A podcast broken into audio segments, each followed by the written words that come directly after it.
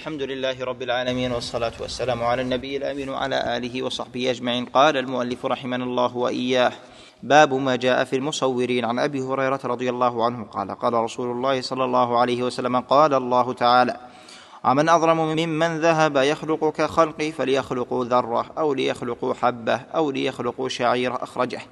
ولهما عن عائشة رضي الله عنها أن رسول الله صلى الله عليه وسلم قال أشد الناس عذابا يوم القيامة الذين يضاهئون بخلق الله. ولهما عن ابن عباس رضي الله عنه قال سمعت النبي صلى الله عليه وسلم يقول كل مصور في النار يجعل له بكل صورة صورها نفس يعذب بها في جهنم.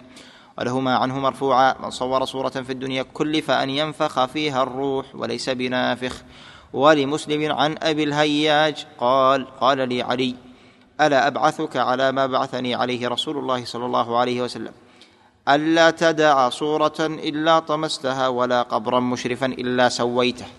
بسم الله الرحمن الرحيم. الحمد لله رب العالمين وصلى الله وسلم وبارك على نبينا محمد وعلى آله وأصحابه أجمعين. ما بعد ذكر المؤلف رحمه الله تعالى هذا الباب في التصوير فقال باب ما جاء في المصورين ليحذر عن التصوير. وذكر الأحاديث التي جاءت عن النبي عليه الصلاة والسلام بل ذكر بعضها لأن الأحاديث التصوير كثيرة. وأن فيها مضاهاة لخلق الله تعالى. وهذا من فروع من جعل لله ندا فلا يجعل لله ندا في النيات والأقوال والأفعال والند هو المشابه ولو بوجه بعيد.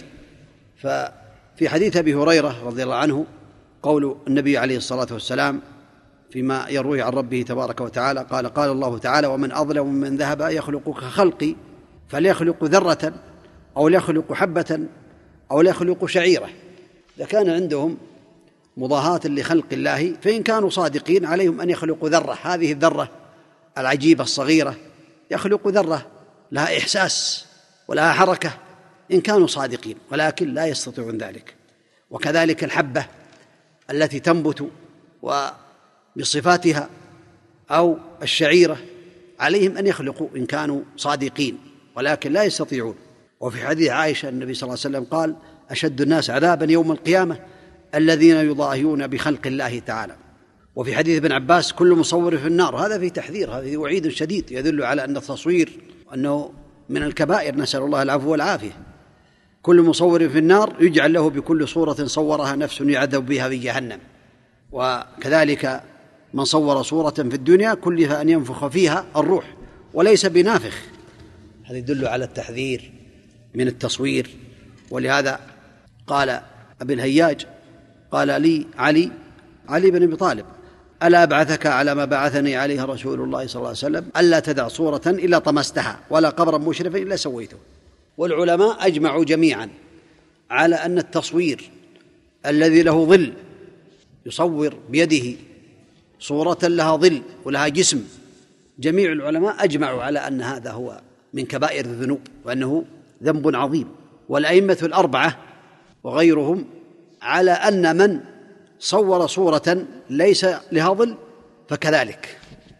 لأن النبي عليه الصلاة والسلام حينما دخل على عائشة وكان في الستر صورة غضب عليه الصلاة والسلام لذلك. هذا الصورة في الستر أو الصورة في الستارة ليس لها ظل ومع هذا غضب النبي عليه الصلاة والسلام. فالصواب في ذلك أن الصورة التي ليس لها ظل محرمة كذلك ويدخل فيها الصورة الفوتوغرافية إلا لضرورة كالحفيظة أو الجواز أو الرخصة هذه مكره عليها. فالمسلم عليه أن يبتعد عن التصوير فإن النبي عليه الصلاة والسلام قد حذر من هذا والناس ابتلوا في هذه الأزمان بالتصوير. نسأل الله تبارك وتعالى العفو والعافية في الدنيا والآخرة. صلى الله وسلم وبارك على نبينا محمد وعلى آله وأصحابه أجمعين. سم. قال الشارح رحمنا الله وإياه في شرحه لهذا الباب.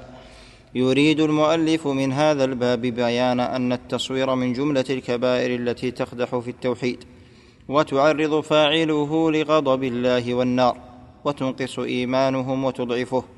والمصورون هم الذين يضاهئون بخلق الله في تصوير الحيوانات سواء باليد أو بأي آلة إذا كان المصور من ذوي الأرواح. يعني المنهي عن التصوير ذوات الأرواح التي لها أرواح أما تصوير الجبال تصوير الأنهار والمياه فالأمر فيها واسع لا حرج فيها. إنما المنهي من ذات الروح ذوات الأرواح نعم. قوله تعالى ومن أظلم ممن ذهب يخلق كخلقي. هذا استفهام بمعنى النفي. أي لا أحد أظلم ممن عمل هذا العمل وهذا العامل والمراد التحذير والتنفير من هذا العمل. هذا الأسلوب جاء في القرآن في مواضع كقوله تعالى ومن أظلم ممن افترى على الله كذبا وغيرها قوله يخلق كخلقي أي يصور كتصويري فإن كانت عندهم قوة فليخلقوا ذرة يكون لها صفات الذرة من العقل والمشي وغيرها وهي مع صغرها فهي حيوان عجيب. أو ليخلقوا حبة لها صفات من الإنبات والنفع للناس فإن كانوا يعجزون فإن كانوا يعجزون في الجماد والنبات فكيف في الحيوان؟ وعن عائشة رضي الله عنها مرفوعا أشد الناس عذابا يوم القيامة الذين يضاهئون بخلق الله ولهما عن ابن عباس رضي الله عنه مرفوعا كل مصور في النار يجعل له بكل صورة الحديث. وقد أجمع العلماء على أن التصوير لذوات الأرواح من الكبائر والمحرمات إذا كان له ظل. أما إذا لم يكن له ظل كالصور في الجدران والألواح والملابس وغيرها فقد رخص في هذا بعض التابعين. وأجمع الأئمة الأربعة والجمهور على أنه محرم أيضا كالذي له ظل وهذا هو الصواب. لأن الأحاديث تعم ما كان له ظل وما لا ظل له. وتعم التصوير الشمسي وغيرها. ومما يدل على عمومها أن النبي صلى الله عليه وسلم لما قدم على عائشة ورأى عندها سترا فيه تصوير تغير وغضب. قال إن أصحاب هذه الصور يعذبون يوم القيامة ويقال لهم أحيوا ما خلقتم والستر ليس فيه شيء من الظل. ومن جنسه التصوير الشمسي. ويدل عليه ما وقع يوم الفتح لما كان على الكعبة صور. فقدم له أسامة ماء فمحاها النبي صلى الله عليه وسلم. فالواجب الحذر من هذا وأن يبتعد المؤمن عن هذه المحرمات ويجب إزالتها وإتلافها وطمسها. قوله ولا قبرا مشرفا إلا سويته مشرفا أي مرتفعا. وقد نهى النبي صلى الله عليه وسلم عن البناء على القبور لأنه من وسائل الشرك وكذا الصور من وسائل الشرك. وإنما وقع الشرك في قوم نوح بسبب هذه الصور. أما ما يتعلق بما وقع هذه الأيام من الحاجة إلى الصور فهذا يقيد بقيده. من باب الإكراه إذا اضطر الإنسان إلى ذلك فيفعله وهو كاره له كالصور لحفيظة النفوس وما أشبه ذلك. والصور تمنع دخول الملائكة كما في الحديث الصحيح. ويستثنى من ذلك ما كان ممتهنا فهذا لا يجوز تصويره ولو كان ممتهنا. ولكن إذا استعمل ممتهنا في الفراش فلا يمنع دخول الملائكة كما أن الكلب الذي للحرث والزرع والماشية لا يمنع دخول الملائكة لأنه مأذون فيه ومرخص فيه فلو اشترى بساطا فيه صورة وجعل فيه صورة وجعلها وسادة فهذا لا يضر لأنه ممتهن والله أعلم. فائدة تحنيط الحيوانات لا ينبغي. لأنه إضاعة للأموال بلا فائدة وقد يحتج بها الناس بأنها صورة وقد يعتقد فيها باطلا كما يعتقده بعض الناس أنها تمنع الجن وما أشبه ذلك والمنع في الحديث يشمل الصور التعليمية وغيرها. انتهى كلام نسأل الله عز وجل لنا ولكم العلم النافع والعمل الصالح والتوفيق لما يحب ويرضاه صلى الله وسلم وبارك على نبينا محمد وعلى آله وأصحابه أجمعين.